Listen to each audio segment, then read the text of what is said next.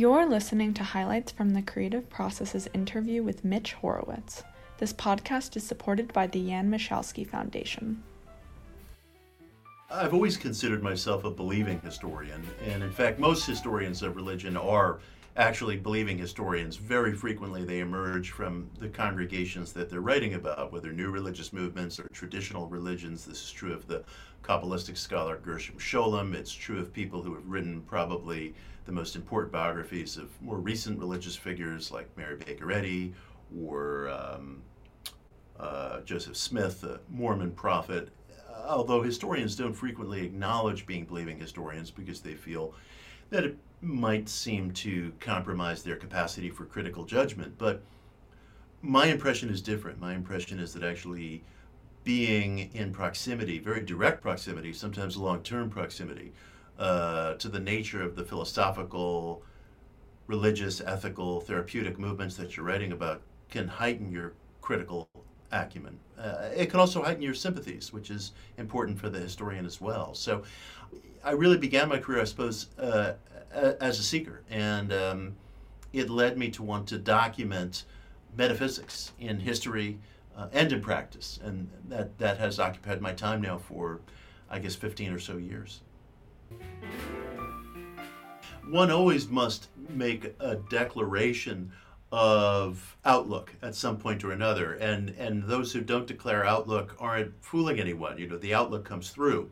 Now the the, the difficulty in covering recent religious figures is that we live in a world where we get to see how the sausages are made so to speak you know every religion is based upon some sort of supernatural claim at its base. But when those supernatural claims are tucked away into antiquity, no one is very concerned about the veracity of them. When those supernatural claims are more recent, questions of veracity are, are brought to bear. In, in colonial America, you, you had a, a, a nascent government that was sponsoring the slave trade, that was destroying the, Native American civilization. And while all that was going on, you also had a fairly remarkable degree of religious liberty. And so you had people from the so-called old world, you know, crossing the Atlantic and coming over to the the U.S. colonies so that they could pursue their beliefs without harassment. And and many did. Many did. You know, there were instances of mob violence. There were instances of mob paranoia. The most infamous of which, of course, was the Salem witch trials in the 1690s but what was extraordinary about Salem is that horrible as it was, it was the exception.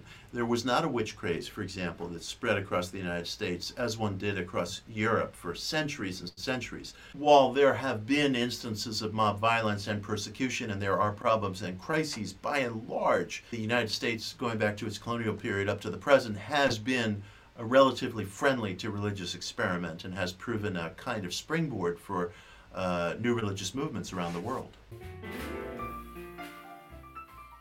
The term Satan or Satanism in the Western world is incendiary. It instigates, it, it triggers, and um, it, it may be a term that's irredeemable. I'm not, I'm not really sure, but I've determined to find out, and we'll see. we'll see how my experiment proceeds. My contention is that an esoteric, a very legitimate esoteric reading can be made of satanic tradition in the West, going back to Scripture, and that the the force, the energy that came to be characterized as the satanic in the Western world uh, has very often uh, proven from Genesis 3 onwards to be a force of uh, usurpation, reformation, revolution, anti heroism, nonconformity, during the very period of the Satanic Panic. And it's very important to note this because I think it, it's, it's a foundational part of why a Satanic Panic developed as it did uh, in the US during the very period of time that these grossly false accusations were being spread in the media, courts, law enforcement. You had authentic abuse scandals playing out in two pillars of mainstream cultural life, the Boy Scouts of America, which has recently declared bankruptcy in order to protect itself financially from survivor lawsuits, and the Catholic Church. uh, within which there are more than uh, 20 uh, organizations or parishes that have likewise declared bankruptcy, either in response to or for protection from a survivor lawsuit. I'm interested in this other aspect of your writings, which is about the um, positive mind meditation and how we can, mm-hmm. you know, really promote that. You were talking there about, you know, repetition and it's not a confirmation, and so many things that we might repeat to ourselves that we believe about ourselves aren't true, but they mm-hmm. become settled. They do become true because we we create this rut in our mind.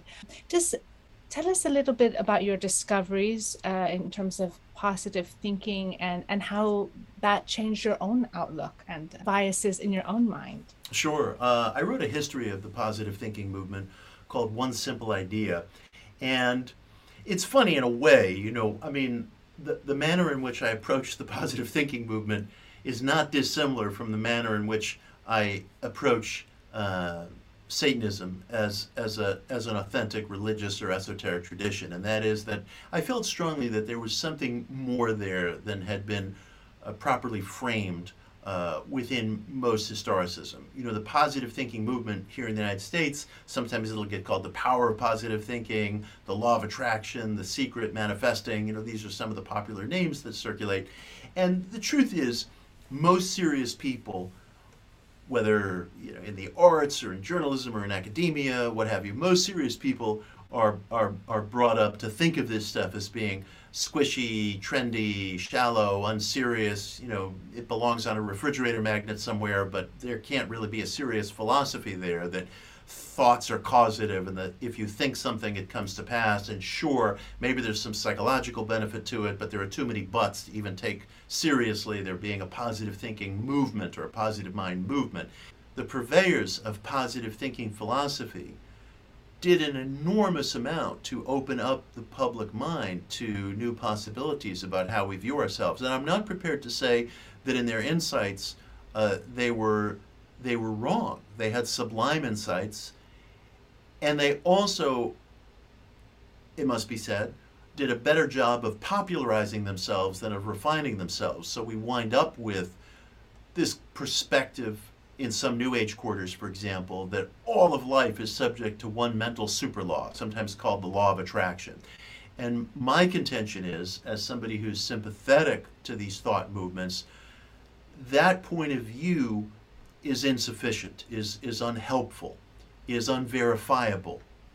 But that doesn't mean that it needs to be dispensed with entirely. We can pursue questions of thought causation without buying into a kind of absolutism that can't be supported in the experiences and the self verifying efforts of sensitive people. trying to get mainstream folks to see the positive mind movement as a greater, more substantial movement with a greater claim on serious people uh, than they may have understood. And I'm trying to get people within the positive mind movement, within the New Age culture, with whom I'm in very close contact, to not settle into a kind of New Age orthodoxy or doctrine of their own and let this movement, which William James called the religion of healthy mindedness, continue to grow. You know, the movement needs a theology of suffering. The movement needs to acknowledge issues that are unique to our times, like end of life issues. The movement needs to acknowledge uh, global pandemics or national disasters or civil wars without hemming itself into this impossible position that everything is attributable uh, uh, to thought alone, whereas indeed we experience many laws and forces, of which thought is one aspect. You talk a lot about the mind as God, and I was wondering if you could uh, explicate that and also distinguish that use of God from like a more, I don't know, Abrahamic notion of God. That's a wonderful question. One of the contemporary religious figures who's most meaningful to me, who I have a tattoo of over here, is a man named Neville Goddard. He was a British Barbadian uh, mystic who uh, uh, spent most of his life uh, in the United States, died in 1972. And um, when I first started writing about Neville, he, he wrote and spoke under his first name.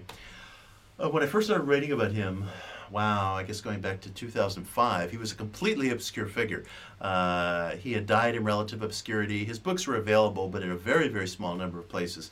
And I've since watched as Neville has become one of the most popular New Age thinkers of our time. And if you throw the name Neville Goddard into Google, uh, you'll be amazed at the vast number of references and lectures and writings that come up. And Neville was a uniquely compelling figure. I think um, there, there's so much that could be said about him, but the simplest way of putting it is his teaching uh, was, in essence, your imagination is God. That everything that you see and feel and experience, including the words I'm speaking right now, is you uh, pushed out into the world.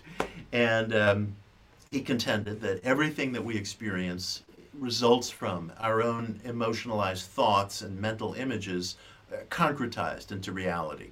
And so, again, you know, if one follows his teaching, uh, it would fall upon the uh, the viewer, the listener, to consider that there is no Mitch here. There's no Mitch speaking. Uh, this is you, the individual. This is I'm merely a figment of your thoughts pushed outward, and it just so happens that you were ready at this given moment to hear these ideas and I'm just a, a, a, vehicle for that. I'm one of your own mental pictures. Neville had that ability to make an audacious statement and to defend it. And I, have written that I think he also created the greatest mystical analog to quantum theory. Now, a lot of people, and I'm sure a lot of people listening to this, the minute they hear, you know, quantum theory, you know, they feel their blood pressure, you know, starting to starting to rise because some people feel like uh, New Agers have cherry picked and hijacked very complex ideas from quantum theory, rendered them very simplistic, so on and so forth. I would ask for patience. I would ask for patience. I think there is a really very legitimate conversation to be had between serious students of physics and serious students of metaphysics. And that conversation is emerging and it is going on. It's not always stereotypical, it's not always caricatured. You know, I think most mainstream folk who care about such things uh, need to be more patient. They're too quick to judge uh, the New Ager cherry picking through quantum theory and making believe that perspective is somehow this force, and they feel very frustrated that that's a cheapening of complex ideas. The truth is, most people who are frustrated with that are. Uh, if I may say, bloggers and journalists. I mean, they're not scientists themselves. The scientists themselves uh, very often tend to be uh, uh vastly more um, approachable, patient, and astonish themselves at what 90 years of experiments in quantum theory have, have brought to bear on, on, on the human psyche and on human awareness. And I think Neville, if one is looking for a spiritual voice that expands upon and drops really extraordinary questions into uh, this mix, uh, he created the most elegant spiritual adjunct to quantum theory without having intended to. That's also what's remarkable. And you said there, yeah, there is a mystery. I don't, you know, I guess it's just love, and we don't know how we tap mm-hmm. into it.